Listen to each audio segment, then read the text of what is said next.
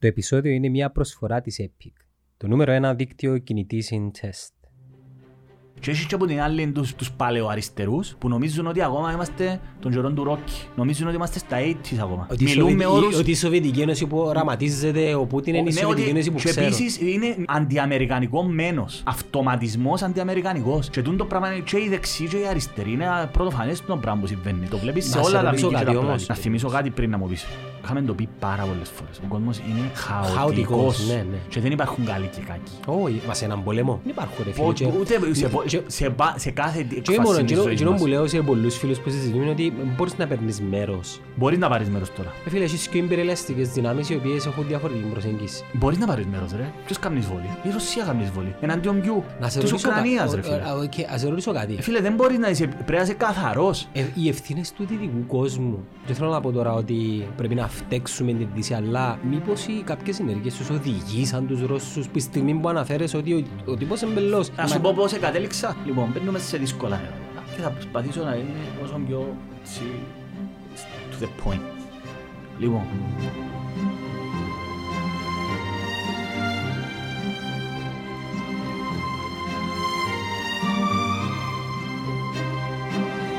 εμένα οι ενοικιαστές μου Ρώσοι και μιλώ μαζί τους κάθε μέρα. Είναι πολλά σοκαρισμένοι. Δεν μπουλάλω. Είναι αντί στον Πούτιν. Φυσικά δεν ξέρω αν το κάνουν από... Ξέρεις, να προστατευτούν λίγο από την κακολογία γύρω από το όνομα τους. Το κλίμα... Θεωρώ όμως ότι αν στριμωχτεί στην ολότητα του ρωσικός λαός, δύο πράγματα να γίνουν. Είτε να συσπηρωθούν και θα γίνουν εκείνο που τους χαρακτηρίζουμε ή να αντιθούν ενάντια στο... Αλλά η Ρωσία είναι ένα πράγμα. Φίλε, μιλούμε για Ρώσοι, ναι. Εν τότε που συζητούσαμε χτες με μια παρέα ότι η Ρωσία είναι και Τσετσενία, και Μόσχα, και Αγία Πετρούπολη, Δακιστάν, και... Είναι η πιο αχανής χώρα του κόσμου, του κόσμου. Και η Ουκρανία η δεύτερη πιο μεγάλη χώρα της Ευρώπης. Ρωσία, Σιβηρία, ας πούμε, που έχει πληθυσμό. Φίλε, είναι... Και έχεις και τα παρακλάθηκια της, Λευκορωσία. Είναι τα λεγόμενα πρόξι, είναι οι δορυφόροι. Οι δορυφόροι κράτη, οι οποίες όμως, φίλε, δεν ξέρω, είναι, εντάξει, με αφορμή την κουβέντα, που να κάνουμε, είναι κάτι θυκευάσα όσο γίνεται. Καταρχήν να κάνω μια δηλωσή, απαραίτητη, ούτε το παίζω αναλυτής, ούτε γεωπολιτικός εμπειρογνώμονας, ούτε τίποτα. Είμαι ένας απλός άνθρωπος και είπαμε, το podcast είναι δύο τύποι που καθόνται στη συζητού. Φυσικά, με σοβαρότητα και όχι σοβαροφάνεια, τούτο που πρέπει να καταλάβει ο κόσμος. Άλλον η σοβαρότητα και άλλο η σοβαροφάνεια. Το να χρησιμοποιάτε γλώσσα τσιχαλαρή και λοιπά, τούτο δεν σημαίνει ότι είσαι σοβαρός. Εντάξει, νομίζω ότι το φκένει γενικότερα, που τις κουβέντες που κάνουμε για νόβενο. Που σαν μέσα εσύ, having said that, που λάλλον και στα Κυπριακά, όσον κατάφερα και σκιάβασα... Πόσο ποιος επίες. Επία από την αρχή ρε, προσπάθησα να καταλάβω να μου το τη Ρώση. Στους Vikings. Ναι, ναι, μα και πάει και πάρα πολλά πίσω. Πώς τσάμε. Ναι, προσπάθησα... Κοίτα, τούτο που με έκαμε έτσι και χάρηκα που μου είπες, γιατί σκεφτούμουν το. Λόγω της δουλειάς, λόγω του ταούλα, πρέπει να έχεις και μια αναφορμή, εγώ έτσι λειτουργώ, δεν μπορείς το κενό τώρα να κάτσας και βάζεις.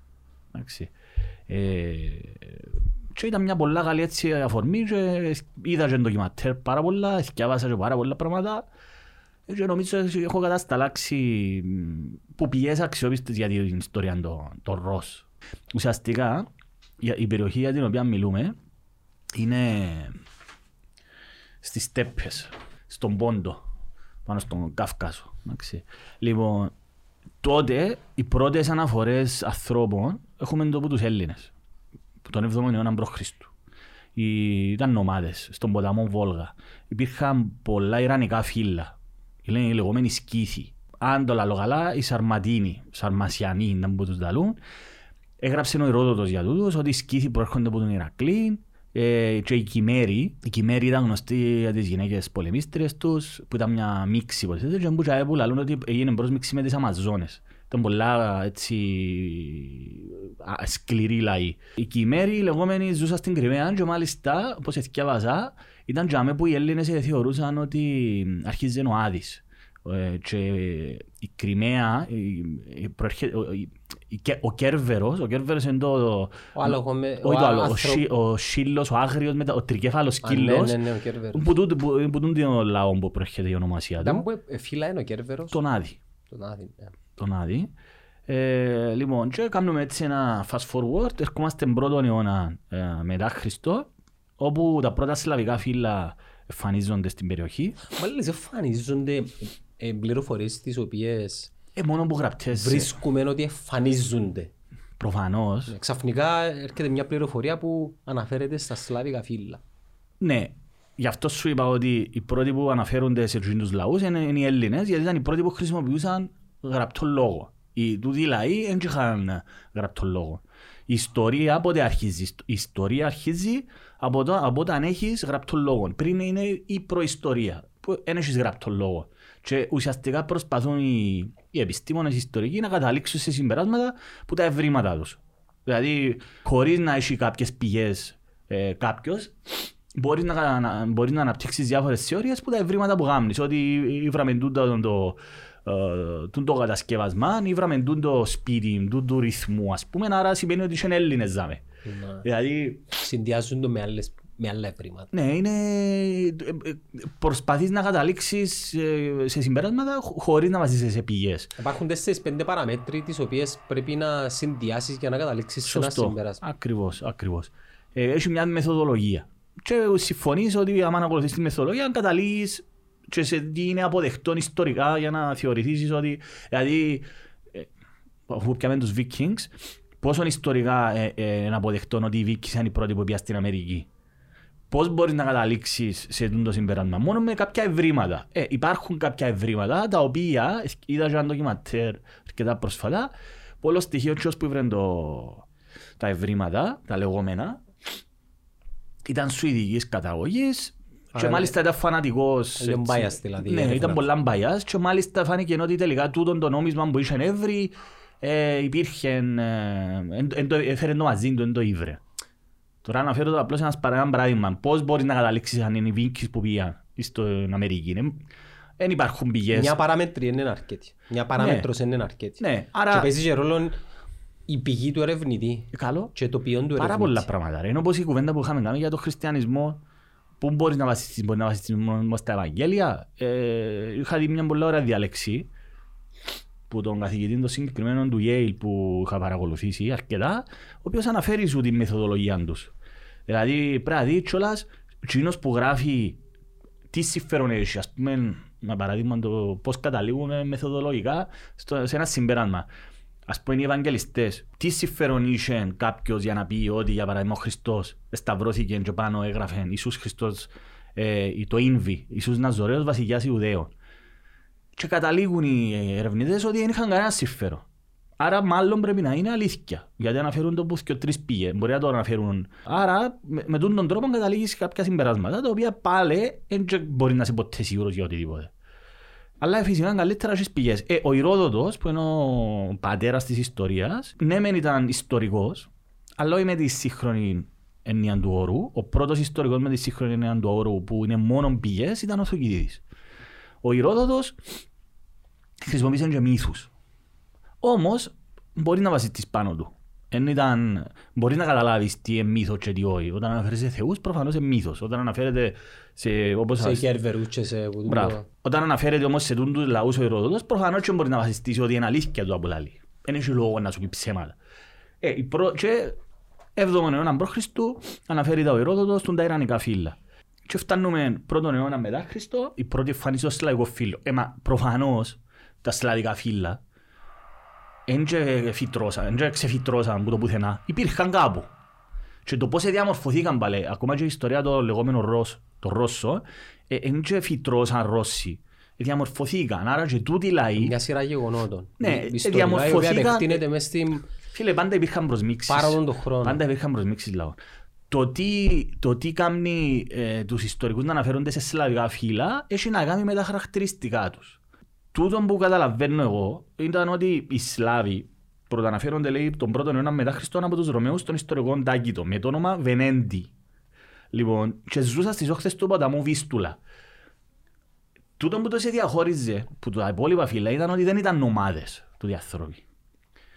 Είχαν εγκαταστάσεις, εγκαθίστανται στις όχθες των ποταμών και έκαναν χορκά, έκαναν κάτι σαν πόλεις, ας πούμε. Κοινότητες, μπράβο. Epic 5G. Για απίστευτες δυνατότητες. Epic 5G. Το 5G από το νούμερο 1 δίκτυο κινητής συντεστ. Ενώ οι λαοί Σκύθες και οι Κιμέρι ήταν νομάδες. Ήταν νομαδικά φύλλα. Για εκείνους που δεν ξέρουν τον ορισμό νομάδα, έχει πολλά νέα παιδιά που μας παρακολουθούν. Ναι, ναι, ναι. Καλά, μερικές φορές κάποια. Μες θεωρούμε δεδομένο ότι γνωρίζουν. Οι νομάδες μιλούμε για κοινότητες μεν, αλλά οι οποίες μετακινούνται. Μετακινούνται, δεν υπάρχει βάση. Ναι, οι λόγοι που οδηγούν μια κοινότητα να μετακινηθεί είναι η κλιματική αλλαγή. Είναι το πιο σημαντικό. Ο πόλεμος. Η ανέβρεση φαγητού. Φυσικών πόρων. Ακριβώς. Οι Σκύθες ήταν νομαδικά φύλλα, δηλαδή ζούσαν σε τέντες, ζούσαν σε σκηνές. Και ξέρεις, μια ανώτελεια, η νομαδική ζωή δημιουργεί και κουλτούρα. Βέβαια. Διαφορετικό να είσαι μέρος μιας νομάδας με το να είσαι μέρος μιας σκηνής η οποία είναι τοποθετημένη συγκεκριμένα για μεγάλο χρονικό διάστημα σε συγκεκριμένη γεωγραφική περιοχή. Μα γι' αυτόν οι Τσιγκάνοι, επειδή είναι νομαδικά, όχι με την αρχαία έννοια, οι Τσιγκάνοι πάντα μετακινούνταν. Και γι' αυτό δεν υπάρχει μια ενιαία κουλτούρα μεταξύ τους. Προφανώς έφεραν κάποια χαρακτηριστικά, ενώ στη σύγχρονη εποχή, και κατά δεύτερο, εσωματώνονταν κάπως και στην τοπική κοινότητα. Οι Τσιγκάνοι προέρχονταν από την Ινδία. Δεν το ξέρω, αλλά ονομάζονται Ρωμά και μάλιστα Ρωμανοί. Να σου πω, τούτη, για να δεις. Ας πω σκεφτώ ότι στον Καύκασο ζούσαν Ιρανικά φύλλα. Τούτο που είχαμε πει και στην άλλη εκπομπή με αφορμή το χριστιανισμό, με το χριστιανική ιστορία κλπ. Οι Ζωράστρες, ας πούμε, που ήταν Ιρανοί, μετακινηθήκαν στην Ινδία. Που μπορεί ταυτόχρονα τούτοι οι άνθρωποι μετά να ξαναμεταναστεύσαν. Δηλαδή, δεν το ξέρω πώς εμπροέρχονται. Λέω το, δεν ξέρω οι Τσιγκάνοι πώς εμπροέρχονται. Απλώς στη σύγχρονη εποχή λέω, ονομάζονται Ρωμά, λόγω του ότι και οι ίδιοι λένε ότι είναι από τη Ρουμανία. Μίλα ως που να κάνω ένα γλίγορο σετς. Ναι. Επίσης ο κόσμος που το ζητά. Να το δούμε. Καλό. Κάμε το ένα search. Έλεγες, Ευδομονιώνα, Σλάβικα φύλλα. Όχι, πρώτον, ναι, Ευδομονιώνα προ Χριστό, Ιρανικά φύλλα, οι Σκύθες κλπ. Και φτάνουμε πρώτον αιώνα που καταγράφονται ιστορικά τα πρώτα Σλάβικα φύλλα στην περιοχή. Και μετά κάνουμε πάλι fast forward περίπου τον 8ο με 9ο αιώνα. Βόρειον Ινδία. Βόρειον Ινδία, υποθέτουν ότι οι Ρωμά προέρχονται από τη Βόρεια Ινδία, μετακινήθηκαν στη Μέση Ανατολή και στην Ευρώπη πριν από μισή χιλιετία, πιθανόν εξαιτίας της επέκτασης του Σλάμ και της απειλής πολέμου στην περιοχή. Μισή χιλιετία, 500 χρόνια δηλαδή. Πριν 500 χρόνια δεν είναι πολλά παγία, είναι τα φύλλα. Όπως και να έχει. Αλλιώς τους φίλους μας τους Σλάβους. Λοιπόν, περίπου τώρα, προσεξάδεις, έτσι πρέπει να έχει κάποιος μέσα στο μυαλό του το χάρτη. Βόρεια, Σουηδία, Δανία, Φινλανδία. Οι περιοχές που μιλούμε τώρα είναι πιο κάτω από τη Σουηδία. Τα βασίλεια των Vikings. Ναι, που πάνω είναι οι Vikings. Λοιπόν, που χωρίζονταν ήταν οι Danes, οι Δανείοι και οι Σουηδοί σε μεγάλο βαθμό. Ο Ράγναρ, ο φίλος μας, ήταν Νορβηγός. Δεν ήταν ούτε Ντέιν ούτε Σουηδός. Εθοποιός Αυστραλός. Αυστραλός, ναι. Λοιπόν. Οι Δανείοι, τα δανεικά, οι Βίκινγκς, οι Δανείοι μετακινηθήκαν προς Δύση και οι Σουηδοί προς Ανατολή, χρησιμοποιώντας τις όχθες των ποταμών. Χρησιμοποιώντας τις όχθες, επειδή ήταν πολλά έτσι ευέλικτα τα πλοία τους κλπ, φτάσαν προς τα κάτω. Περίπου τώρα, το 850, οι πρώτοι Βίκινγκς υπό τον Άσκολντ. Κάμνω έτσι μια γενική αναφορά, δεν παραλαμβάνω ούτε ιστορικός είμαι ούτε τίποτε, με τούτα που εσκευάσα και είδα σε ντοκιματέρ. Καταγράφεται ας πούμε ότι περίπου το 860 υπό τον ο Άσκολντ ήταν ο πρώτος, ήταν Βίκινγκ, ο οποίος όμως στην περιοχή άρχισε να ενεργοποιείται τον που λέμε Ηρός, να δημιουργείται το πράγμα, μια ξεχωριστή οντότητα και τον Ντύρ. Ο Άσκολντ και ο Ντύρ μπήκαν στο Βόσπορο. Βασικά ήταν στόλος των Βίκινγκς και οι Βίκινγκς ήταν που έκαναν λαιλασίες. Μπαίναν σε περιοχές για να τις λαιλατήσουν. Τούτη ήταν η κουλτούρα τους.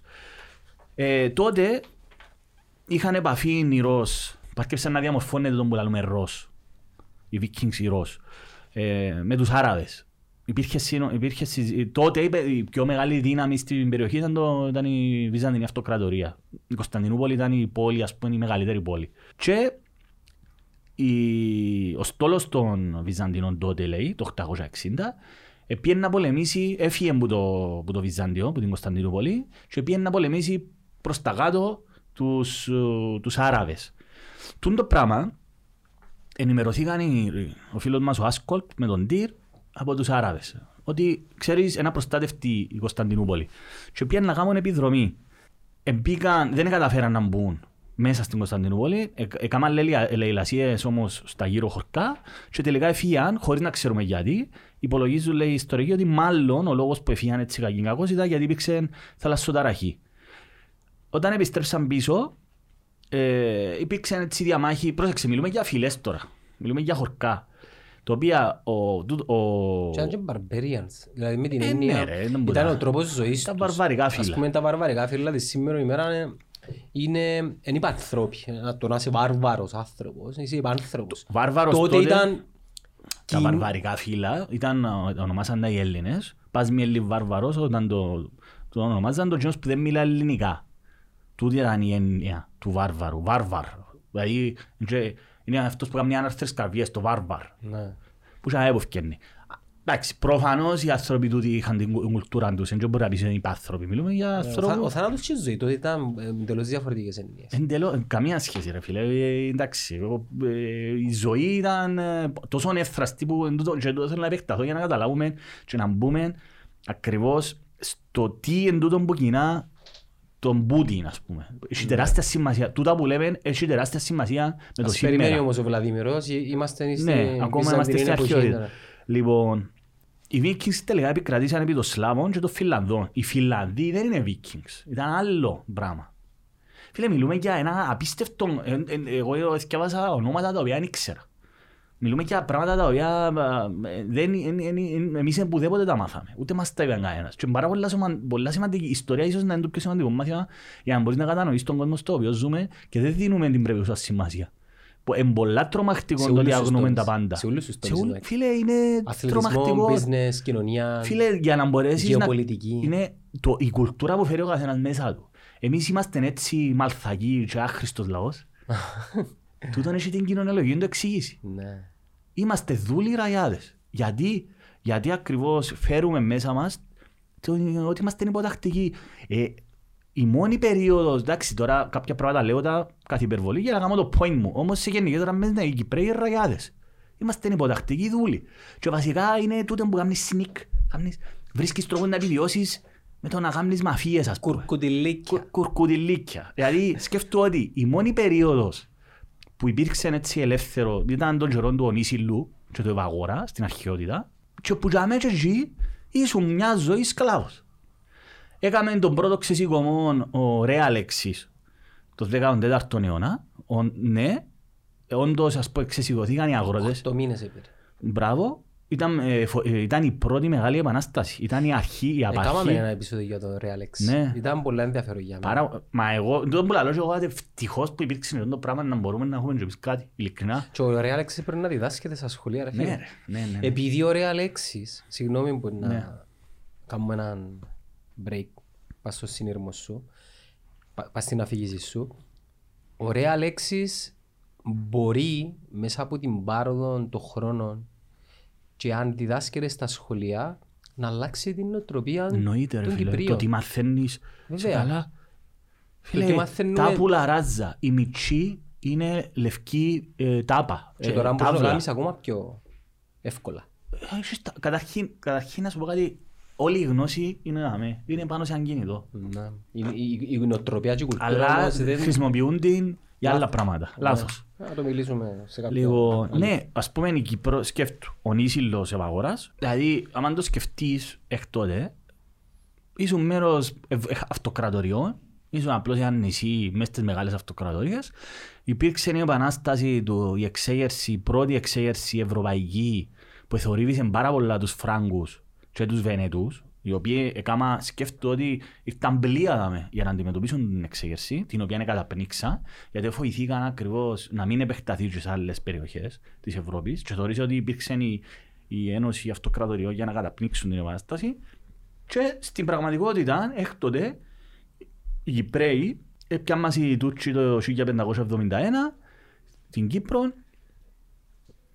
1878 οι Εγγλέζοι και φτάνουμε το 1955, ας πούμε, που μια δράγα ανθρώπων, έτσι, μικρός αριθμός ανθρώπων επιστέψαν ότι μπορούν να βάλουν μια αυτοκρατορία. Δηλαδή στην πραγματικότητα η κυπριακή ιστορία είναι μετρημένη, δηλαδή αγόρας, ο Νίσιλος, ρε Αλέξης και ο αγώνας της ΕΟΚΑ. Ναι. Τα απελευθερωτικά, εντάξει, προφανώς και υπήρχαν μικρότεροι, να μην είμαι υπερβολικός, αλλά προφανώς και υπήρχαν εξεγέρσεις τοπικές και μικρές εμβέλειας, εννοείται ότι πρέπει να υπήρξαν, τις οποίες δεν μπορώ να ξέρω τώρα, διαφεύγουν μου, δεν είναι τόσο σημαντικές για να αναφέρονται κάπου. Δεν είχαν κάποια επίδραση. Ναι, δεν είχαν κάποια επίδραση. Τούτα ήταν ούλα ζούλα. Άμα σκεφτείς ότι η Κύπρος τα πόσες χιλιάδες χρόνια υπάρχει τόσο λαός. Διαβάζοντας την ιστορία των λαών, ρε, για να μου ειλικρινά, δηλαδή εντός εντυπωσιακά σκληροτράχυλοι, τούτο που θεωρείς τα έργα, τούτοι υπήρξαν πραγματικότητα και εμείς δεν καταλάβουμε τα πάλι. Δηλαδή, φίλε, τούτοι άνθρωποι είναι μια ζωή μέσα στους πολέμους, μέσα στις μάχες, σκληροτράχυλοι άνθρωποι πολεμιστές. Τούτοι είναι. Έτσι διαμορφωθήκαν τούτοι λαοί σήμερα. Γι' αυτόν εμείς είμαστε έτσι όπως είμαστε. Αν το δείτε ευρύτερα σαν ελληνισμός, να το πω, δηλαδή, είναι τούτοι που δημιουργείται ένα μύθευμα. Όπως ο Χίτλερ, ας πούμε, δεν πάει στο Χίτλερ ακόμα. Οι Καλαμαρά γενικά οι Έλληνες, ας πούμε. Εντάξει, δύση Σπάρτα. Δημιουργείται έναν... Δηλαδή σκέφτω ότι είμαστε 2022 και ακόμα λαλείς για το Δύση Σπάρτα που πάεις και μισή χιλιάς χρόνια πριν, ρε φίλε. Δηλαδή αν εσύ είσαι την ανάγκη να πάεις και μισή χιλιάς χρόνια πριν για να έβρεις κάτι το οποίο να νιώθεις ότι είσαι περήφανος, που δεν είναι μόνο φυσικά τούτο, εντάξει. Κατακτηθήκαν από τους Ρωμαίους, οι Έλληνες κατακτήθηκαν από τους Ρωμαίους, πριν ήταν φυσικά τον Αλέξανδρος, ο οποίος έφτασε σχεδόν μέχρι την Κίνα, μέχρι την Ινδία και την Κίνα έφτασε, ας πούμε. Τούτον όμως κατακτητική πολέμη. Και που για μένα έχεις τη Ρωμαϊκή Αυτοκρατορία, ύστερα ήταν η Βυζαντινή Αυτοκρατορία. Άρα εσύ ως ελληνισμός είσαι μέρος αυτοκρατοριών. Άμα ρωτήσεις έναν απλό άνθρωπο να σου πει γιατί πράγμα είναι περήφανος για τούτο που κάνουν οι αρχαίοι Έλληνες. Και πότε ενωθήκαν οι πόλεις κράτη? Δεν γεννωθήκαν ποτέ μας στην αρχαία Ελλάδα, ναι. Μόνο εναντίον των Περσών. Πάλι δεν γεννωθήκαν και τούτον έχει σημασία στην ιστορία. Υπάρχουν διάφορα μοτίβα στην ιστορία, ναι, τα οποία παραλαμβάνονται. Οι πόλεις κράτη, Αθήνα και Σπάρτη ενωθήκαν μόνο για να αντιμετωπίσουν τον κοινό έξτρο που ήταν οι Πέρσες. Και αυτόν άλλωστε λέμε ότι υπήρχε ενιαία ελληνική συνείδηση. Τότε ήταν η αφορμή να δημιουργηθεί το πράγμα. Ναι, γνωρίζαν ότι ήταν Έλληνες. Ο Πελοποννησιακός πόλεμος πόσο πριν ήταν? Πάλι ήταν την ίδια περίοδο. Όταν λέμε ίδια περίοδος όμως... Πέμπτον αιώνα. Και οι περσικοί... Πάλι το ίδιο. Ήταν... Περσικοί αγώνες πότε μπούταν. Περσικός πόλεμος. Μιλούμε για μεγάλη διαφορά, επειδή τα 200 χρόνια εντράστια. Ήταν περίπου την ίδια περίοδο. Σκεφτώ ότι ο Δαρίος, ας πούμε, ο παπάς του Ξέρξη, ας πούμε, ήταν την ίδια περίοδο. Άρα ο Πελοποννησιακός πόλεμος που ουσιαστικά ήταν εμφύλιος στο δικό μας το... Ήταν οι πόλεις κράτη που πολεμούσαν μεταξύ τους. Άρα κάπου τσάμε δημιουργήθηκε για πρώτη φορά ίσως το... Υπήρχε ελληνική συνείδηση. Δηλαδή τα πρώτα φύλλα, η κάθοδος των δωριαίων, τα δωρικά φύλλα, οι πελασγοί δεν ήταν λαλού. Ακόμα και οι Μακεδόνες λαλούσαν ότι δεν ήταν ακριβώς Έλληνες, αλλά ήταν Έλληνας. Εστίνουν Ελλάδας και η Μακεδονία το που λαλούν το διούλη πατριωτικό ποτούτη. Σωστό σε μεγάλο βαθμό, αλλά όχι έτσι όπως τον νοουτζίνι. Μάση περίπτωση, γιατί ακριβώς άλλωστε ο δάσκαλος του Αλέξανδρου ήταν ο Αριστοτέλης, ο οποίος είχε δάσκαλον τον Πλάτωνα και ο οποίος είχε δάσκαλον τον Σοκράτη. Ένα λεπτό να το δω ακριβώς γιατί... Μα είναι το πιο σημαντικό για να μπορέσεις να καθορίσεις τι ενώνει η πόλη κράτη είναι η ίδια η γλώσσα. Δεν μιλούσαν την ίδια γλώσσα. Η κουλτούρα, ναι, η γλώσσα, η θρησκεία. Είναι Πελοποννησιακός πόλεμος. 431 μέχρι 404, δηλαδή σκέφτονται πήγαν σχεδόν 30 χρόνια. Γάμο του. Ναι ρε, ήταν συνεχόμενοι ρε. Και το life expectancy μπορεί να ήταν και 40 χρόνια. Ναι, κάπου για μέ. Φυσικά, υπόψη είναι ότι φτάναν γιατί είχαν δούλους. Εν τούτο ρε, για να δεις ότι κάθε τι έχει τις συνέπειες του. Προηγηθήκαν οι Περσικοί πολέμοι, ενικήσαν οι Έλληνες με, ύστερα ενταθήκαν οι μεταξύ τους έρηδες, Αθηναϊκή Συμμαχία και οι Σπαρτιάτες και οι πόλεις κράτη μεταξύ τους, οι τοπικές αυτοκρατορίες, και εξασθενήσαν τόσο πολλά, ώσπου ήρθε ο Αλέξανδρος και κατέκτησε τους ούλους. Και υπάρχει η μεγάλη προσφορά των Ελλήνων στην ανθρωπότητα είναι η δημοκρατία, την οποία δυστυχώς επέταξε στον κάλαθο τον Αχρήστον ο Αλέξανδρος. Γιατί όταν κατακτηθήκαν οι Έλληνες που τους Μακεδόνες, επιστρέψαμε στις αυτοκρατορίες. Κάτι το οποίο από τον 6ο αιώνα π.Χ. οι Έλληνες, οι πόλεις κράτη, είχαν πλέον καταργήσει σε μεγάλο βαθμό με διάφορες μορφές πολιτευμάτων που προσομοιάζουν με δημοκρατία. Με την πιο γνωστή δημοκρατία της Αθήνας, της άμεσης δημοκρατίας του Περικλή. Χρυσός αιώνας του Περικλή, που ήταν 50 χρόνια χρυσός αιώνας του Περικλή. Και μετά φτάνει στη Μακεδονική Αυτοκρατορία και μετά φτάνει στη Ρωμαϊκή Αυτοκρατορία. Αλλά επιστρέφουμε πίσω τους Βάικινγκς, ξεχάσαν, δεν μπήκαν Κωνσταντινούπολη. Δεν μπήκαν Κωνσταντινούπολη, μάλλον γιατί υπήρξαν θαλασσοταραχοί, επικρατήσαν επί των Σλάβων και των Φινλανδών και των Βαλτικών χωρών. Και μέσα από την πρόσμιξη, δηλαδή σκέφτονται τώρα έχεις Βίκινγκς, Σλάβους, Φινλανδούς και διάφορες άλλες κοινότητες, αναδείχθηκε η πρώτη δυναστεία στην ρωσική ιστορία, στην πρώιμη ρωσική ιστορία, οι Ρούρικιτς, έτσι λέγονται, ο Ρούρικ, του Ρούρικ. Και μεγάλο μέρος, λέει, της ιστορίας προέρχεται από το αρχικό χρονικό, έτσι λέγεται, που γράφτηκε από έναν μοναχό, τον Νέστορ, το 1113. Φυσικά οι ιστορικοί λαλούν ότι δεν μπορεί να είναι, δεν θεωρείται εντελώς αξιόπιστο το πράγμα, γιατί μιλούμε για έναν μοναχό, ο οποίος υπόψη είναι ότι ήταν παγανιστές, τούτος ήταν χριστιανός. Ενδεχομένως και κάποια πράγματα που λαλούσε να ήθελε να υποτιμήσει, ας πούμε, τα χαρακτηριστικά των τότε λαών, των πρώιμων Ρώσων, ή των λαών τουλάχιστον που θα αποτελούσαν μετά αυτό που λέμε Ρώσοι. Οι Σλάβοι, οι Φινλανδοί και οι λαοί της Βαλτικής εξεσηκωθήκαν κατά του νέου φίλου τους Ρώσ και τους οδήγησαν πίσω στη Βόρεια Θάλασσα. Ο Άσκολντ πέθανε το 879, άρα ο Άσκολντ ήταν ο πρώτος φύλαρχος, να το πούμε έτσι, πολέμαρχος, που ανάγεται στην πολλά πρώιμη εποχή των Ρώσ. Πεθαίνει το 879 αφήνοντας διάδοχον τον Όλεκ. Ο Όλεκ κατευθύνθηκε με στόλον να κατακτήσει το Κίεβο. Το Κίεβο ήταν υπό τον έλεγχο των Χαζάρων. Οι Χαζάροι, όπως έσκευασα, ήταν μια φυλή, πάλι νομαδική φυλή, πάλι ιρανικά φύλλα που γίνονται στις περιοχές, τα οποία ήταν υπό τον έλεγχο τους. Το Κίεβο πάντα ήταν πάρα πολλά μεγάλης σημασίας, γιατί έχει πολλά εύφορον έδαφος, πάρα πολλά εύφορον έδαφος, και επίσης η θέση του Κιέβου είναι πάρα πολλά σημαντική για το εμπόριο. Είναι τέτοια, γι' αυτό η ουσιαστικά ιστορία των Ρώσων ξεκινά από το Κίεβο. Όταν η Μόσχα ήταν... Η Μόσχα δεν ήταν τίποτε. Δεν υπήρχε. Η Μόσχα ήταν ένα χωρικό ανύπαρκτο, χωρίς καμία σημασία. Λοιπόν, μέχρι το 885... Γι' αυτό συγγνώμη που σε διακόπτω. Ναι. Οι Ουκρανοί υποστηρίζουν ότι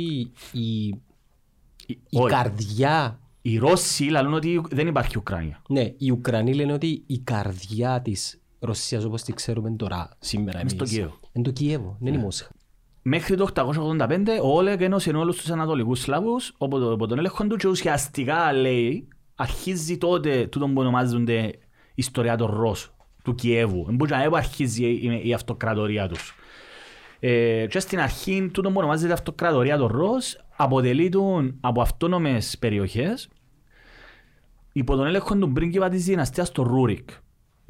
Κάθε φυλή κυβερνά τον ανεξάρτητα και έδιναν λόγο στο Κίεβο.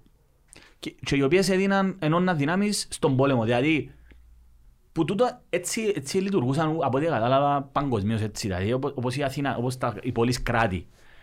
Μπορεί να είχε έναν κυρίαρχο τζαμέ, στον οποίο λογοδοτούσαν, αλλά στην πραγματικότητα ήταν χωρκά, ήταν φυλές, οι οποίες είχαν το δικό τους αρχηγών του χορκού και ενώνονταν σε περίπτωση εξωτερικής απειλής. Κάπως έτσι έγινε και τότε. Ο Όλεκ πάλι, ως Βίκινγκς, ήθελε να κάνει λαϊλασίες, ήθελε να κάνει εκστρατείες. Και για μια ακόμη φορά ο Όλεκ λέει, και τότε να δεις ότι πάμε πάλι Ράγναρ Λόθπροκ πάλι. Για να δεις ότι τούτα ούλα που θωρούμε σε αυτή τη σειρά που βασίζονται και σε μεγάλο βαθμό σε ιστορικά γεγονότα. Λοιπόν, ο Όλεκ αποφάσισε να εκστρατεύσει πάλι εναντίον της Κωνσταντινούπολης. Και εκλείσαν το στενό του, οι Βυζαντινοί ήταν πόγαμα, εκλείσαν το στενό του Βοσπόρου με αλυσίδα. Σημάζεται τότε με τον ρόλο που τα είχα ήταν, έβαλαν αλυσίδα. Ναι, όπως κάνει τώρα ο Ερτογάν, μπορούσε εκλείσαν την διέλευση. Και το πράγμα έκαναν το και οι Οθωμανοί. Έκαναν το και οι Οθωμανοί με τους Έλληνες. Έκαναν το... Άκου τώρα, άκου τώρα. Ιστορία επαναλαμβάνεται. Πάντα ρε, αφού είναι, ρε, είναι η γεωπολιτική έχει να κάνει με τη γεωγραφία. Εντάξει. Η πολιτική καθορίζεται από τη γεωγραφία. Κάτι που θυκιάζω σημαντικό για να γίνει κατανοητό. Σκεφτώ ότι η Κίνα με την Ινδία είναι γειτονικά κράτη και όμως δεν υπάρχουν συγκρούσεις μεγάλες. Μόνο πολλά διάσπαρτα. Ξέρεις γιατί. Χωρίζει τους έναν τεράστιο βουνό, το Everest. Άρα δεν μπορούν να έρθουν σε άμεση σύγκρουση. Κατάλαβες. Άρα η γεωγραφία παίζει τεράστιο ρόλο. Και η Ινδία έρχεται σε σύγκρουση με το Πακιστάν που χωρίζει ένας δρόμος. Που χωρίζει τίποτα. Έχει κάτι γελίες που κατηστρεβαίνει που κάνουν. Για γέλια είναι χαίρονται, είναι περήφανοι. Λοιπόν, και οι Πακιστανοί και οι τίποτα είναι ο ίδιος λαός, εντάξει. Έως πάντα. Λοιπόν, οι Βυζαντινοί εκλείσαν το στενό για να μην περάσουν τα πλοία τους με αλυσίδα. Δεν μπορούσαν να περάσουν και ήταν που γάμενε ο φίλος μας ο Όλεκ. Εύκαλαν τα πλοία και πώς τα μετέφερε. Όπως τα μετέφερε ο Ράγναρ, έβαλε ποτούν το χορμούς. Ο ρόλο που τα μετέφερε. Ο Ράγναρ που τα μετέφερε. Περίμενε, ο Ράγναρ που μετέφερε τα πλοία. Στο Παρίσι νομίζω. Στο Παρίσι ήταν ο ρόλο. Όχι ρε, ήταν ο ρόλο, ο Ράγναρ που τα έφερε. Είχε πεθάνει ο Ράγναρ. Όχι ρε που τον... Περίμενε, ο ρόλο ήταν ήδη στο Παρίσι. Νομίζω, άκουμε, ήταν τα αδέρφια ο ένας ο βασιλιάς, ο Ναμπολαλής ο βασιλιάς που τον σκότωσε τον αρφόν του. Επίαν εκστρατεία στο Παρίσι τη δεύτερη φορά νομίζω. Τη δεύτερη φορά που ήταν ίδιο ρόλο. Νομίζω είχαν να αντιμετωπίσουν τον ρόλο. Και δεν μπορούσαν, κατατροπώσαν τους μες στον ποταμό και δεν μπορούν να κάνουν τώρα και αποφάσισαν να κάνουν και μεταφέραν τα πλοία. Ναι, ήταν ο Ράκναρ. Ο Ράκναρ που ήταν. Και αφισβητούσαν τον τα αδέρφια και τελικά αποδείξαν το και καλά ότι εγώ είμαι πολύ έξυπνος. Εδώ πώς θα προέρχονται. Ο φίλος μας ο Όλεκ πιάσαν τα πλοία του και μετέφεραν τα πλοία με ρόδες. Μετάφεραν τα πλοία και τόσο πολλά βοηθήκαν οι Βυζαντινοί που είπαν τους εντάξει παιδιά, κάνουμε συμφωνία και έδωκαν τους 12 χρυσά κομμάτια για κάθε πολεμιστή που είχαν ετησίως. Δηλαδή για κάθε πολεμιστή που είχαν πρέπει να δώσει 12 από χρυσά νομίσματα ας πούμε. Και υπογράψαν συνθήκη. Όλεκ επέστρεψε πίσω. Και κάθε χρόνο επιρρώνουν αφόρων ουσιαστικά προς τους Βίκινγκς. Ναι, τότε ήταν προσφέρουν προστασία. Λοιπόν, το 912 πέθανε ο Όλεκ και το διαδέχτηκε ο γιος του Ιγόρ μέχρι το 945. Πάλι το 941 όμως, ο Ιγόρ εξτρατεύσε στην Κωνσταντινούπολη. Και άκου τώρα, τούτα μαθαίνουμε τα πάλι διασπαρτά.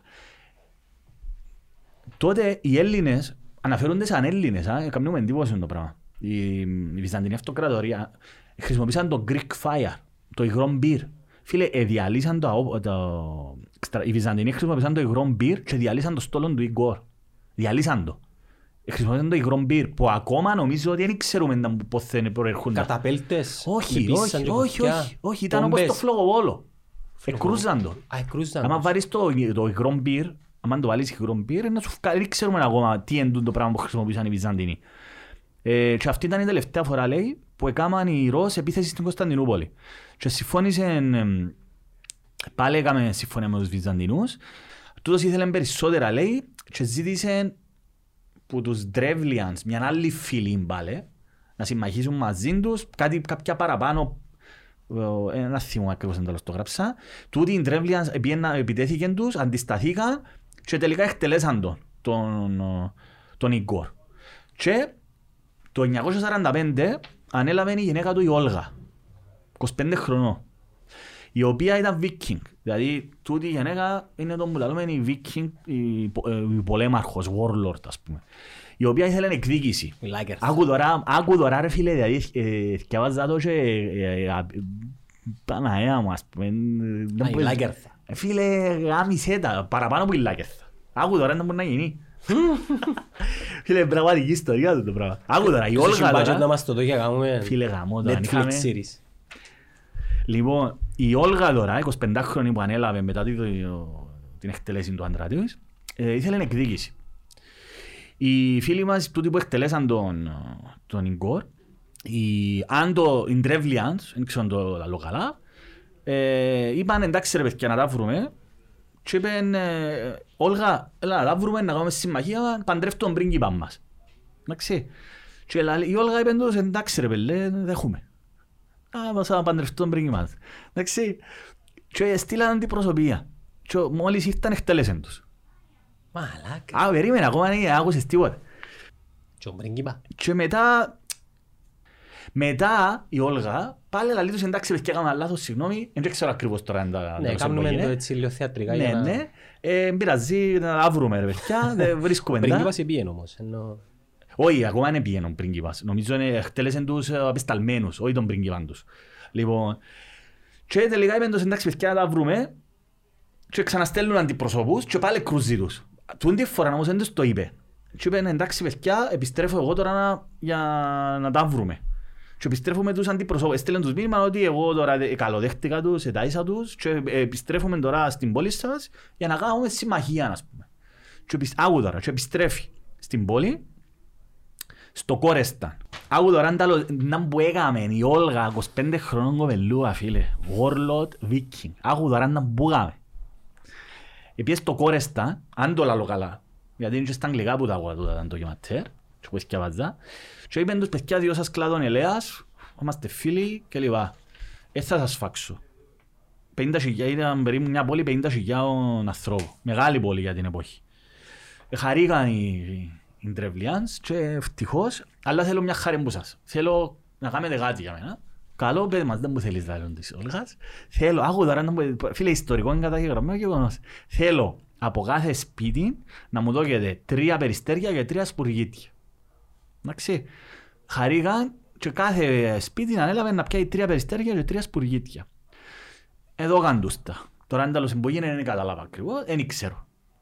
Άκονταν που κάμεν η Όλγα. Επιάσαν τα πουλιά οι Βίκινγκς, οι Ρώσ, περάσαν ρούχο πάνω από κάθε πουλί, περιλούσαν το μυθικό οξύ και έβαλαν τους φωτιά και αφήκαν τα ελεύθερα. Και πήγαν προς την πόλη και κρούσαν την πόλη τα πουλιά. Τι λαλείς ρε. Ναι ρε φίλε. Ναι.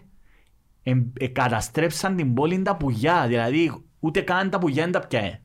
Έβαλαν τους τα πουλιά γίνει και κρούσαν την πόλη ρε φίλε.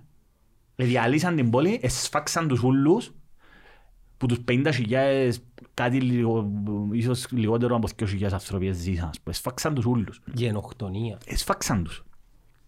Έφυγαν οι Όλγα και επέβαλαν τους φορολογία. Α, τούτο πράγμα που έκαμε, η Όλγα ήταν μεταρρυθμίστρια, λέει. Τούτο, αντί να υποβάλει φόρον υποτέλειας, που είναι το tribute, επέβαλε φορολογία, δηλαδή. Τούτο ήταν μια με τις μεταρρυθμίσεις της. Εντάξει, μπορεί κάποιο πράγμα που διαφεύγουν τώρα, έγραφα τα έτσι εντάχει. Το 957, άρα τώρα πάμε, προχωρούμε fast forward, μεγάλωσε η Όλγα, νομίζω, πόσο ήταν, 10 χρόνια μετά. Πήγε δίπλωμα, άκου τώρα. Άκου τώρα, να μπω λαλών ιστορική. Σκέφτω ότι είσαι μια γενέκα τώρα, 35 χρονών, έχεις υπό τον έλεγχο σου πολεμάρχους και στρατιώτες και εσύ πρέπει να διαχειριστείς την κατάσταση. Το 1957 αποφάσισε χωρίς να πάει στη διπλωματική αποστολή στην Κωνσταντινούπολη, όπου βαφτίστηκε χριστιανή ορθόδοξη. Η θρησκεία παίζει τεράστιο ρόλο, είπαμε το, παίζει τεράστιο ρόλο και για την ιστορία γενικότερα του κόσμου και το Ρώσ, συγκεκριμένα το Ρώσο. Και το γεγονός ότι είναι ορθόδοξη και τούτον έχει τεράστια σημασία. Βαφτίστηκε χριστιανή ορθόδοξη προφανώς για να μπορέσει να έχει. Φίλε, η μεγαλύτερη οικονομική δύναμη ήταν το Βυζάντιο. Για να κάνεις οικονομικές δοσοληψίες θα έπρεπε να έχεις κοινά σημεία. Οι τούτοι άνθρωποι ήταν παγανιστές. Υπήρχε μπροσμίξη των θεών τους, δεν ήταν μόνο ο Θόρ και ο Λόκι και του Ιουλί, υπήρχαν και οι Σλάβοι είχαν άλλους θεούς, τους οποίους δεν θυμώ τώρα το όνομα. Εν πάση περιπτώσει, το 1964 δεν ήταν πλέον δεν ξέρω βασίλισσα τους πώς την ονομάζουν, ανέλαβε ο γιος της Όλγας, ο Σβιατοσλάβ, ο οποίος τούτος ήταν κλασσικός Βίκινγκς, λέει. Ήταν πολέμαρχος, hardcore ας πούμε, πολεμιστής, και αποκήρυξε τον χριστιανισμό θεωρώντας ότι με τον τρόπο είναι να χάσει την εύνοια των τοπικών τους πολέμαρχων, οι οποίοι ήταν hardcore παγανιστές. Και μάλιστα χτίσε σε μια έξω από το Κίεβο έναν ποτούν το πάνθεον, ας πούμε, που είχαν τους θεούς τους, που έκαναν τις θυσίες τους κλπ. Το 1054 επήλθε το σχίσμα μεταξύ Ορθόδοξης Εκκλησίας και Καθολικής Εκκλησίας. Και προφανώς, μα γιατί μου διέφυγε το πράγμα. Ας σου πω να μου θυμούμε τώρα, δεν ξέρω γιατί το γράψα, μπορεί να μπας στο κοϊπές να έφυγε, να χάθηκε. Ο Σβιατοσλάβ, αν θυμούμε καλά τώρα, ενώ αποκήρυξε τον χριστιανισμό, στο τέλος, ο οποίος ήταν έσφαζε, έκαμε θυσίες, είχε 500 γενέζες, πίνε μποντό που μέσα από κρανίο, ας πούμε, μποντά πράγματα. Ήταν ο Καντίροφ. Ήταν ο σημερινός Καντίροφ. Καντίροφ, ποιος είναι τος. Τσετσένος, warlord. Να φτάσουν και σε εκείνους. Το λοιπόν, τούτος ο άνθρωπος τώρα, κατάλαβε ότι η Όλγα, η οποία ήταν, η Όλγα αυτή τη στιγμή, βάρτε παιδιά, Όλγα είναι Αγία. Είναι η Αγία Όλγα. Τι είναι που έσφαξε, που έβαλε στα σπουργίτια και τα ποτούτα. Είναι η Αγία της Ορθόδοξης πίστης. Δηλαδή, και πάμε και κάνουμε τάματα. Είναι η Αγία, η Όλγα, είναι η Αγία της Ορθόδοξης Εκκλησίας. Και εμάς, δηλαδή. Λοιπόν, επίσης ο φίλος μας ο Σβιατοσλάβ είναι ο Άγιος. Νομίζω άλλαξε ονομά, θυμόταν πουτά. Και τόσο είναι Άγιος. Μπράβο, Βασίλη. Δεν θυμόταν πουτά το όνομα του. Ναι μεν. Τούτος άνθρωπος μιλούμε περί κάμνε πόντο τελετές με αίματα ή λαλούσε τα hardcore Vikings, ας πούμε τόσο. Όμως κατάλαβε ότι τσινόν που έκαμε η μάνα του. Ότι ρε πέλε, εντάξει, πρέπει να κάνουμε συμμαχίες. Και επίσης, ναι μεν, εν είμαστε Vikings κλασσικοί, ότι πάμε να κάνουμε raid. Γιατί θυμάσαι ακόμα και από τους Vikings, ο φίλος μας ο Ράγναρ, λέει ότι θέλω να βρω έναν τόπο να μπορώ να τον καλλιεργώ. Τούτον έκαμα οι Vikings μέσα στο Κίεβο και στα περίχωρα τους. Και εμείς πρέπει να πουλούμε την πραγματικιά μας. Θέλουν εμπόριο. Κατάλαβε προς το τέλος της ζωής του ο Σβιατοσλάβ, έστω και ήταν hardcore, ότι εγώ αποκηρύσω τον χριστιανισμό, τελικά λέει παιδιά, είμαι και εγώ χριστιανός, ορθόδοξος, δοξάζει ο Θεός και είμαι χριστιανός. Means to do business. Γιατί ακριβώς κατάλαβε ότι δεν πρέπει να διαλέξεις να πάεις μεριές, δεν μπορεί να είσαι μόνος σου. Πλέον ο χριστιανισμός επεκτάθηκε σε όλη την περιοχή. Οι τελευταίοι που δεν είχαν γίνει ήταν οι Φινλανδοί, οι οποίοι στο απότατο βόρειο άκρο. Και τούτον έχει σημασία για μετά. Γίνεται και ο Σβιατοσλάβ γίνεται χριστιανός, εντάξει, και Άγιος. Λοιπόν, το 1054 τώρα επέλθεται το σχίσμα και έπρεπε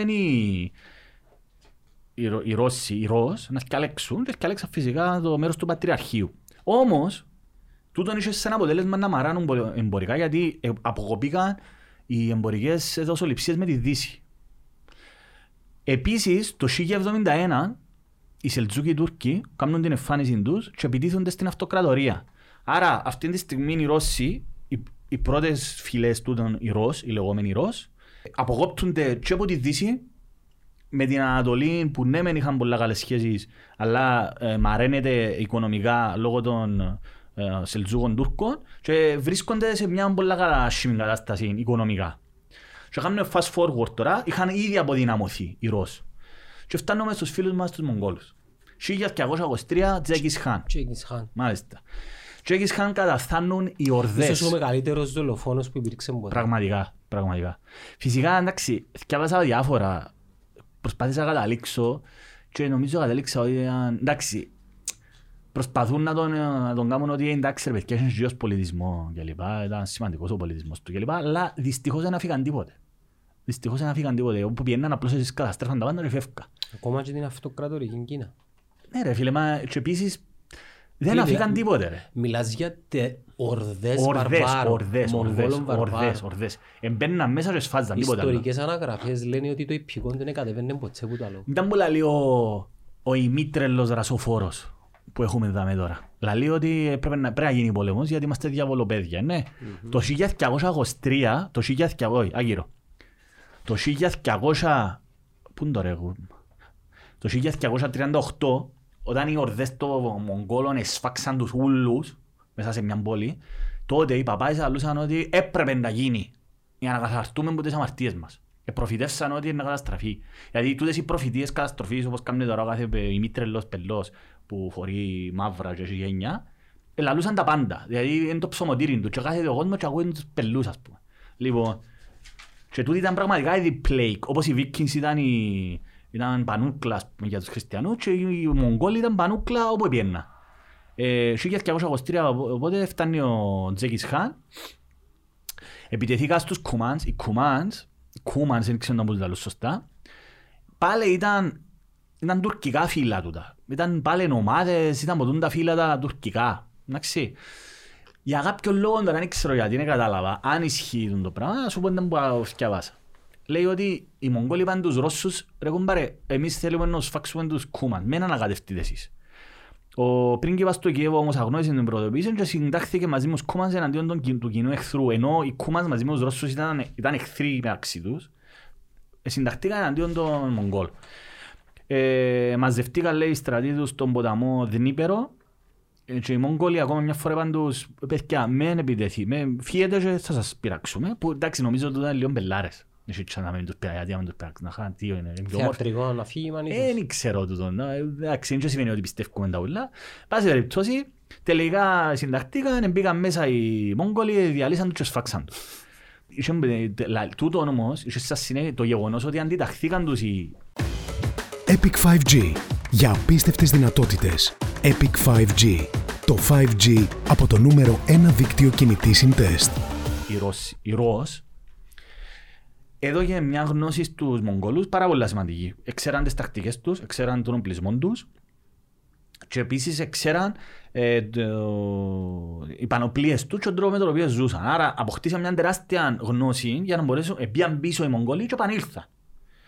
Το 1227 πεθαίνει ο Τζέκης Χάν και αναλαμβάνει ο γιος του. Εντάξει, όπως μου τα λαλείς, εγώ φαντάζομαι το σε σειρά, ας πούμε, του Netflix. Ναι, ρε, τέγια. Κάθε κομμάτι της ιστορίας μπορεί να γίνει που μόνον του μια σειρά. Ανέτα, ρε. Φίλε, μπορείς να... Φίλε, τούτα ούλα πως άλλο, ρε, 2,5 ώρες αφιέρωσα για να μπορέσω να το δω και αναφέρονται, φτάνει ως το 13ο αιώνα μόνο. Δηλαδή, που τον 8ο αιώνα πάει στο 13ο. Εντάξει, υπάρχουν και άλλα ντοκιματέρ που αντιμετωπίζουν τα πιο... Εν πάση περιπτώσει, εξτρατεύει το 1236 100.000 στρατού εναντίον των Ρώσ και τους Κούμανς που δεν ήταν ενωμένος και το 1237 σε 5 μέρες καταχτούν την πόλη Ριάζαν, λέει, με τη χρήση κινέζικων καταπελτών. Χρησιμοποίησαν καταπέλτες οι Μογγόλοι. Σφαγή, σφάξαν τους ούλους. Και έγιναν, λέει, υπό το βλέμμα του γιού τη Βλαδίμιρ που δεν έκαμε τίποτα και όταν ο Ριαζάν παρενέβη μόνο όταν προσπάθησε να προστατεύσει τη φυγή των Ρώσ ευγενών που καταδίκονταν από τους Μογγόλους. Εν τέλει οι Ρώσ κατατροπώνονται, αλλά πέθανε ο στρατηγός τους, ο γιος του Τζέκη Χάν, ο Κόλγκεν. Ο θάνατος του ήταν ορόσημο. Και το 1238 οι Μογγόλοι εξτράτευσαν περαιτέρω, διέλυαν τα πάντα ανάμεσα τους και τη Μόσχα που τότε ήταν μια μικρή πόλη. Οι Σλάβοι γενικά, λέει, δεν έχτισαν τις πόλεις του ΣΥΠ. Οι Σλάβοι τότε και οι Ρώσοι δεν έχτιζαν τις πόλεις τους σε ψώματα με φυσική οχύρωση. Οι Κινέζικοι καταπέλτες διαλύαν τους πολύ εύκολα, δηλαδή δεν προετοιμάζονταν για μάχη. Ας πούμε, η Ακρόπολη των Αθηνών ήταν οχυρωματικό έργο. Πήγαινε κάμε εισβολή τώρα να πιέσεις την Ακρόπολη. Εν μπορείς. Τότε ειδικά. Ναι, άκου τώρα. Το Νόβγκοροντ ήταν η πρώιμη αρχαία πόλη των Ρώσων. Εντάξει. Ήταν η πόλη που ίδρυσε ο Όλεκ το 840. Το 1240 ο Πάπας διέταξε σταυροφορία κατά τον Νόβγκοροντ για να τους κάνει καθολικούς. Δηλαδή ενώ εμένονταν οι μάχες τώρα μεταξύ των Μογγόλων, στο Νόβγκοροντ που ήταν στο βορρά είχαν να αντιμετωπίσουν τους σταυροφόρους, το τευτονικό τάγμα, έτσι λέγεται, που αν θυμούμε καλά ήταν ποντό Πολωνοί, Λισουανοί, ήταν πούτα. Ο Αλεξάνδρος Νέφσκι ήταν 12 χρονών κοπελούι και βάλαν τον ως πρίγκιπα. Εκδίωξε τους καθολικούς. Άκου τώρα. Ο Νέφσκι, ο πρίγκιπας τούτος, στο Νόβγκοροντ, να ακούγεται έτσι πολλά Νόβγκοροντ, Νόβγκαρτ, ας πούμε. Αρχαία πόλη, υπάρχει ακόμα. Δεν ξέρω κατά πόσο συνδέεται η πλατεία και η λεωφόρος σε αρκετές χώρες. Σίγουρα, ρε. Ο Νέφσκι. Νέφσκι νομίζω είναι όνομα πόλης. είναι Αλεξάνδρ Νέφσκι που το όνομα της πόλης που προέρχεται του, το Νέφσκι. Που σπουδάζει Αγία Πετρούπολη, πιο γνωστή λεωφόρος ήταν η λεωφόρος του Νέφσκι. Δεν ξέρω αν αναφέρετε εσείς. Ναι, τούτος είναι ρε, εντούτος. Γιατί, άκου τώρα, ο Αλεξάνδρ Νέφσκι θεωρείται Άγιος, παλέπα λέγαμε Αγιοποιήσαν τους, να ξέρετε ότι ήταν σφαγής ούλοι του. Για να δεις όμως είναι τα πράγμα. Σκέφτω ότι ήταν ορθόδοξοι.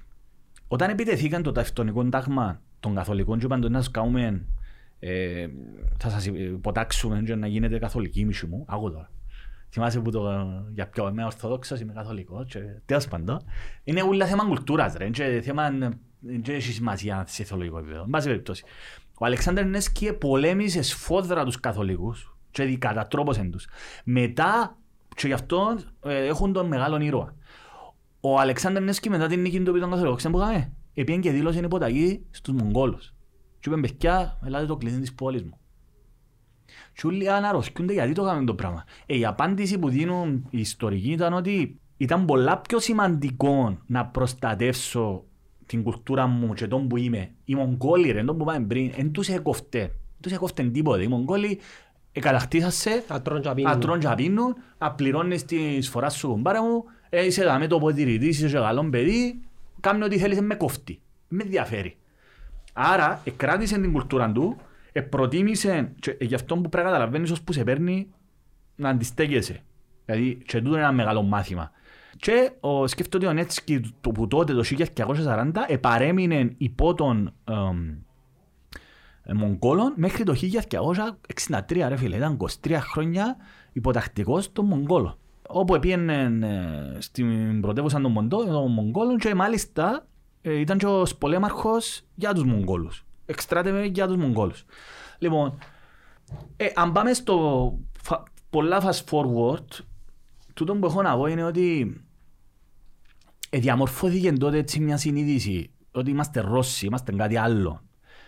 Όμως, παραπάνω νιώθαν προς Ανατολή. Εάν θυμούμε καλά τώρα, γιατί μπορεί να με το κάνουμε και λάθος, δυστυχώς δεν έφερα τις σημειώσεις μου για την πιο σύγχρονη εποχή, η πιο σημαντική προσωπικότητα ήταν η λεγόμενη και Μεγάλη Κατερίνη. Η Μεγάλη Κατερίνη ήταν Γερμανίδα. Επαντρεύτηκε Ρώσον, τον οποίο δεν θυμούμε ποιος ήταν, ο οποίος επέθανε και αντικατέστησε τον. Και όμως τα πρόσωπα έχουν τεράστια σημασία. Η Μεγάλη Κατερίνη μεγάλωσε την αυτοκρατορία τη Ρωσική. Τώρα δεν θυμούμε πότε ζήσε, δεν το θυμούμε το πράγμα. Μας πού στα σχολεία. Να το δούμε ρε, ένα λεπτό. Ήταν η αυτοκράτορα η οποία έκαμε τις μεγαλύτερες μεταρρυθμίσεις. Είδαμε, Μεγάλη Κατερίνη. Σκέφτομαι, πολλά προσφατή, 1729. Τούτον που εκράτησα εγώ, ο Πέτρος ήταν πριν που τούτη ρε. Ο πρώτος μεταρρυθμιστής ήταν ο Πέτρος ο Αλφα και τούτος ονομάζεται ως μεγάλος. Τούτη ουλία, γιατί τους εκράτησα εγώ, έτσι, γιατί ακριβώς ήταν καθοριστική τούτη για να θεωρηθούν οι Ρώσοι μέρος της Ευρώπης. Γιατί υπόψη είναι ότι, μπράβο, 1672 προηγήθηκε ο Μεγάλος Πέτρος, ήταν ο πατέρας της Αγίας Πετρούπολης. Ήταν ο λεγόμενος και πατέρας των Ρώσων, ήταν ο πρώτος. Εξ όσων θυμούμε και νομίζω τους Αγίους. Νομίζω ήταν μεγάλο, νομίζω τους πιο πρόσφατα τους έκαναν Αγίους, ήταν μεγάλοι. Οι Άγιοι ήταν τα πρώιμα χρονιά. Δεν ξέρω, νομίζω είναι Αγίος. Αλλά σκέφτομαι ότι ήταν ίσως η σημαντικότερη προσωπικότητα για τη διαμόρφωση της σύγχρονης Ρωσίας, γιατί τότε οι Ρώσοι ήταν μια κατάσταση. Ξέρεις, έχεις να κάνεις με Καζάκους, έχεις να κάνεις με πολλούς ανατολικούς λαούς, είσαι πας στα βουνά του Καυκάσου κλπ. Είσαι ορθόδοξος, είσαι μαζί μας κλπ. Ήταν ο μεγάλος ο Πέτρος, ήταν ο άνθρωπος ο οποίος ήταν ο πρώτος, τώρα θυμηθήκα, ήταν ο πρώτος αυτοκράτορας, ηγέτης των Ρώσων, ο οποίος ευκήγεν εκτός της αυτοκρατορίας, επισκέφτηκε την Αυστρία, εμπιστεύτηκε άλλες χώρες, πήραν μαζί του επιστήμονες, οικονομολόγους. Απέκτησε τεχνογνωσία για το σύγχρονο πλεισμό, για το γραφειοκρατία, για να μπορέσει να λειτουργεί καλύτερα το κράτος. Και ουσιαστικά ήταν τούτος ο οποίος εξευρωπαΐσε σε μεγάλο βαθμό τη σύγχρονη Ρωσία. Και έκτοτε ακολούθησε ότι η Ρωσία είναι μέρος αυτό που ονομάζεται της ευρωπαϊκής κουλτούρας. Και είναι. Ντοστογεύσκι, Τσογόσκι, μιλούμε τούτοι άνθρωποι, φυσικά και είναι μέρος του ευρωπαϊκού πολιτισμού, όχι του ασιατικού πολιτισμού. Η Μεγάλη Κατερίνη συνέχισε το έργο της μεταρρύθμισης του Πέτρου και ουσιαστικά έκαμε μια αυτοκρατορία στα πρότυπα της Γαλλικής Αυτοκρατορίας, ας πούμε, της Βερσαλίες. Μα ο Πέτρος είχε αναμορφώσεις και την Αγία Πετρούπολη, ναι. Η οποία είναι πολύ χτισμένη στις όχθες του ποταμού. Και ήταν γεμάτη κανάγια και το τι έκαμε ήταν κάλεσε όλους τους αρχιτέκτονες, τους Ιταλούς, τους Γάλλους, τους Έλληνες για να τους σχεδιάσουν την Αγία Πετρούπολη. Γι' αυτό όποιος πάει στην Αγία Πετρούπολη πραγματικά να δει μια πόλη η οποία είναι ευκαρμένη από παραμύθι, ρε φίλε. Πιθανόν να είμαι πιο μορφή από Παρίσι. Λέω το επειδή είπα και στις σκιώδες πόλεις. Φίλε, εσύ προφανώς διαβάσα από έτσι πολλά επιγραμματικά, ούτε πια δεν ξέρω το πώς είναι, αλλά ακριβώς η ουσία είναι ότι προσδώσαν ευρωπαϊκό χαρακτήρα, δηλαδή υιοθετήσαν, τούτο που ονομάζεται, η Μεγάλη Κατερίνη ήταν, αλληλογραφούσε με τον Βολτέρο. Δηλαδή ήταν οι άνθρωποι τούτοι έφεραν άλλον αέρα. Δηλαδή σε τους σκληροτράχυλους, τους πολεμιστές, τους Βίκινγκς κλπ. Έφεραν άλλον. Μια κουλτούρα, τον πολιτισμό των ευρωπαϊκών. Εντάξει, τεράστια σημασία. Λοιπόν, και φτάνουμε στο σήμερα. Άρα, σκέφτου τώρα... Κάμι σκύπ τους και ο παγκοσμίους πολέμους. Όχι, δεν κάνω σκύπ, αλλά εντάξει. Παίζουν και τούτοι το ρόλο τους. Ναι. Φίλε, προσεξάρεις. Ο 20ος αιώνας είναι μισή κανονικά. Σκέφτου πόσο... Δηλαδή, που το 840 τώρα έφτασαμε μέσα σε πόση ώρα στο 18ο αιώνα. Δεν κάνω σκύπ, αλλά ουσιαστικά οι Ρώσοι τον 20ο αιώνα είχαν το ίδιο πράγμα που και σήμερα. Και διαμορφωθεί διαφορετικά. Αλλά εγώ τούτο που θέλω να καταλήξω εν πρώτης στο σήμερα είναι τι εν τούτο που διαμόρφωσαν τους λαούς και είναι έτσι όπως είναι σήμερα. Οι Ρώσοι, ρε φίλε, είναι οι πιο αδίστακτοι. Δηλαδή οι Γερμανοί που είναι η χιτλερική, η ναζιστική Γερμανία και υπάρχουν καταγεγραμμένα ότι προτιμούσαν να πέσουν τα σέρκα των Αμερικάνων παρά τον Ρώσο. Μιλούμε γιατί είναι πάρα αδίστακτοι, σκληροί οι Ρώσοι στρατιώτες. Οι Κύπροι, εμείς βασικά. Ξέρεις, δεν μπορούμε να τον πουλαλούν και χτες της Άννας τα ταέμαντα ζημονικών τον Κατσουρίδη. Και ενώ που τους είχα πει είναι ότι για να μπορέσεις να ερμηνεύσεις τη Ρωσία και τον Ρώσο πρέπει να τους ζήσεις. Ναι. Δεν μπορείς να τους καταλάβεις ούτε μέσα από τα έργα, ούτε μέσα από τη Λεμεσό. Δεν είναι το πράγμα. Επειδή... Στη Λεμεσό και εμπορκούνται βασικά. Οι πλούσιοι. Έρχεται η ελίτ. Και δεύτερον, η Ρωσία είναι ένα πράγμα. Μπράβο. Η Ρωσία είναι ένας... Συνοθήλευμα, ρε, το μιλάμε συνοθήλευμα. Ένα συνοθήλευμα το οποίο παρατηρώντας λίγο τα γεγονότα των τελευταίων ημερών διακρίνω κάποια πραγματικά ηγετικά χαρακτηριστικά του Πουτίν. Θέλω να επεκταθώ στο κατά πόσο είναι καλός ή κακός άνθρωπος. Εννοείται ο τύπος είναι killer. Okay? Όμως πρόσεξε, μιλάς για έναν άνθρωπο του οποίου ένας από τους πιο επικίνδυνους ανθρώπους στον κόσμο, ο οποίος ηγείται, ο πρόεδρος των Τσετσένων, ο Καντίροφ, που μιλάς σε killers και μάλιστα είναι φανατικοί μουσουλμάνοι, όταν μιλούν για τον Πούτιν και τη Ρωσία γονατίζουν. Άρα τούτον τι μου δείχνει. Εντάξει, ήταν η πρώτη μεγάλη στρατιωτική επιχείρηση στη Τσετσενία. Ναι, ξαπέλησε, μιλούμε, έκαμε έναν unleash the beast. Εγύρισεν το όμως, ρε φίλε. Εγύρισεν το. Δηλαδή, αν δεις το πώς μιλά ο Καντίροφ στον Πούτι, φίλε, είναι ο απόλυτος σεβασμός. Γονατίζει σαν να είναι ο Θεός του. Είναι ικανότατος. Είναι πανέξυπνος. Άνθρωποι που βρεθήκαν μαζί του και μιλήσαν μαζί τους, μιλούμε ότι μιλάς για έναν άνθρωπο που είναι διαπεραστικός και καταλάβεις τη δύναμη που έχει. Γοητεύησε τούτο πράγμα. Δεν θα έλεγα γοητεύησε, θα έλεγα ότι ποτάσσισε. Και μας γοητεύω, ρε φίλε. Γοητεύκουν μας άνθρωποι που παίρνουν μπροστά τον κόσμο. Μα παίρνει τον μπροστά τον κόσμο. Όπως και να το κάνεις, ο Πούτιν δεν παίρνει μπροστά τον κόσμο. Μα αυτό σου λέω. Ποιοι παίρνουν μπροστά τον κόσμο, ρε φίλε? Ο Στιβ Τζομπς, ο Έλον Μάσκ, ο Νταβίντσι, ο Μικελάντζελο, ο Τσαϊκόφσκι. Μάλιστα, ο Πούτιν παίρνει τον πίσω τον κόσμο. Βέβαια. Παίρνει τον πίσω, αλλά. Απλά παίρνει τον πίσω. Τον περιέγραψες, σκεφτού ποιος έχει σεβασμό. Ένας πολέμαρχος. Ένας Τσετσένος πολέμαρχος. Μα νομίζεις είναι εύκολο να διαχειριστείς μια χώρα όπως τη Ρωσία? Όχι, ρε φίλε. Όχι. Και είναι Κύπρος, ρε φίλε. Συμφωνώ. Γιατί όμως να πρέπει να διαχειριστείς έτσι από χώρα? Το ερώτημα είναι γιατί πρέπει να διαχειριστείς έτσι από χώρα. Κάποιος πρέπει να διαχειριστεί. Όχι, γιατί. Εντάξει, ας σου πω κάτι. Έγραψα κάτι χτες. Έτσι ήμουν πολλά σκευάζοντας και τα όλα και βλέποντας να φτάσουμε στο σήμερα. Από την γνώμη μου, από την άποψη μου. Υπάρχει πάρα πολύ προπαγάνδα. Παίζει πάρα πολύ προπαγάνδα. Θεωρώ ότι. Πολλές και πλευρές. Να σου πω. Φυσικά ο πολεμός της προπαγάνδας είναι τεράστιος. Όμως υπάρχει ένα γεγονός. Υπάρχει ένα γεγονός. Υπάρχει ένα πολύ απλό γεγονός.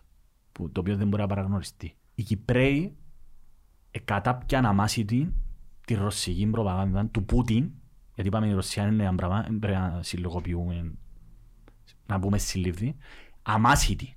Δηλαδή, τον Ντόνεσκ και τον Ντόμπας και τον Ποτσίνο είναι οι φασίστες και είναι οι Ναζί.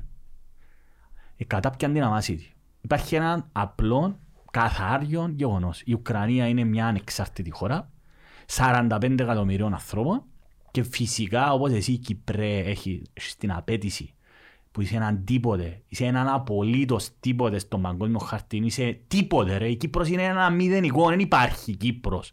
Και όμως οι Κυπρέοι του Facebook οι αγωνιστές έχουν την απέτηση να είναι ανεξάρτητοι και γιατί μας σημαίνει κανένα σε μένα, γιατί εγώ θέλω το έναν και το άλλο θέλω το άλλο, εσύ είσαι έναν απόλυτο τίποτε και έχουν την απέτηση να γονατίσει η Ουκρανία, μια χώρα 45 εκατομμυρίων, γιατί εφάν το παραμύθι. Προσπαθώ να είμαι πολλά συναισθηματικά φορτισμένος και χτες έγραψα το πράγμα. Οι Κυπραίοι μας, έχουμε δυο είδων Κυπραίους. Πρώτη φορά είδα τόση συμμνία μεταξύ αριστερό-δεξιό. Απίστευτο. Έχεις τους ψυχάκηδες ψεκά που πιστεύουν τις προφητείες, τούτοι είναι ψεκασμένοι, οι οποίοι θαυμάζουν τον κάθε Πούτιν και τον κάθε Ρώσο. Επειδή είναι πολύ μάρχο. Τώρα, τον που έγραψα χτες. Τρέφονται που τον. Τρέφονται. Και έχεις και από την άλλη τους παλαιοαριστερούς, που έχει πάρα πολλούς, που νομίζουν ότι ακόμα είμαστε τον γερόν του Ρόκη. Νομίζουν ότι είμαστε στα 80's ακόμα. Ότι η Σοβιετική Ένωση που οραματίζεται, ο Πούτιν είναι η Σοβιετική Ένωση που ξέρουν. Και επίσης είναι αντιαμερικανικό μένος, χωρίς αυτοματισμός αντιαμερικανικός. Και τούτο πράγμα είναι και η δεξί και η αριστερή. Είναι πρωτοφανές το πράγμα που συμβαίνει. Το βλέπεις σε όλα τα μήκη και τα πλάτη. Εγώ τώρα προσπαθώ να ερμηνεύσω. Επειδή τον τελευταίο καιρό ερμηνεύω και εγώ πάρα πολλά πράγματα και εγώ είμαι προκατή. Να θυμίσω κάτι πριν να μου πεις. Είχαμε το πει πάρα πολλές φορές. Ο κόσμος είναι χαοτικός. Ναι, ναι. Και δεν υπάρχουν καλοί και κακοί. Όχι, μα σε έναν πολεμό. Δεν υπάρχουν ρε φίλοι. Ούτε σε κάθε εκφασίνη της ζωής μας. Εκείνο που λέω σε πολλούς φίλους που συζητούμε είναι ότι μπορείς να παίρνεις μέρος. Μπορείς να πάρεις μέρος τώρα. Φίλε, έχεις και υπερελαστικές δυνάμεις οι οποίες έχουν διαφορετική προσέγγιση. Μπορείς να πάρεις μέρος. Μπορείς να πάρεις μέρος, ρε. Ποιος κάνει βόλη. Η Ρωσία κάνει εισβολή. Εναντίον ποιου. Της Ουκρανίας, ρε φίλε. Ας σε ρωτήσω κάτι. Φίλε, δεν μπορείς να είσαι, πρέπει να είσαι καθαρός. Οι ευθύνες του δυτικού κόσμου. Δηλαδή, όταν λέω ευθύνες, δεν θέλω να πω τώρα ότι πρέπει να φταίξουμε την Δύση, αλλά μήπως οι κάποιες ενέργειες τους οδηγήσαν τους Ρώσους που στη στιγμή που αναφέρεσαι ότι ο τύπος είναι μπελός. Να σου πω πώς εκατέληξα. Λοιπόν, μπαίνουμε σε δύσκολα νερά τώρα και θα προσπαθήσω να είμαι όσο πιο to the point. Λοιπόν,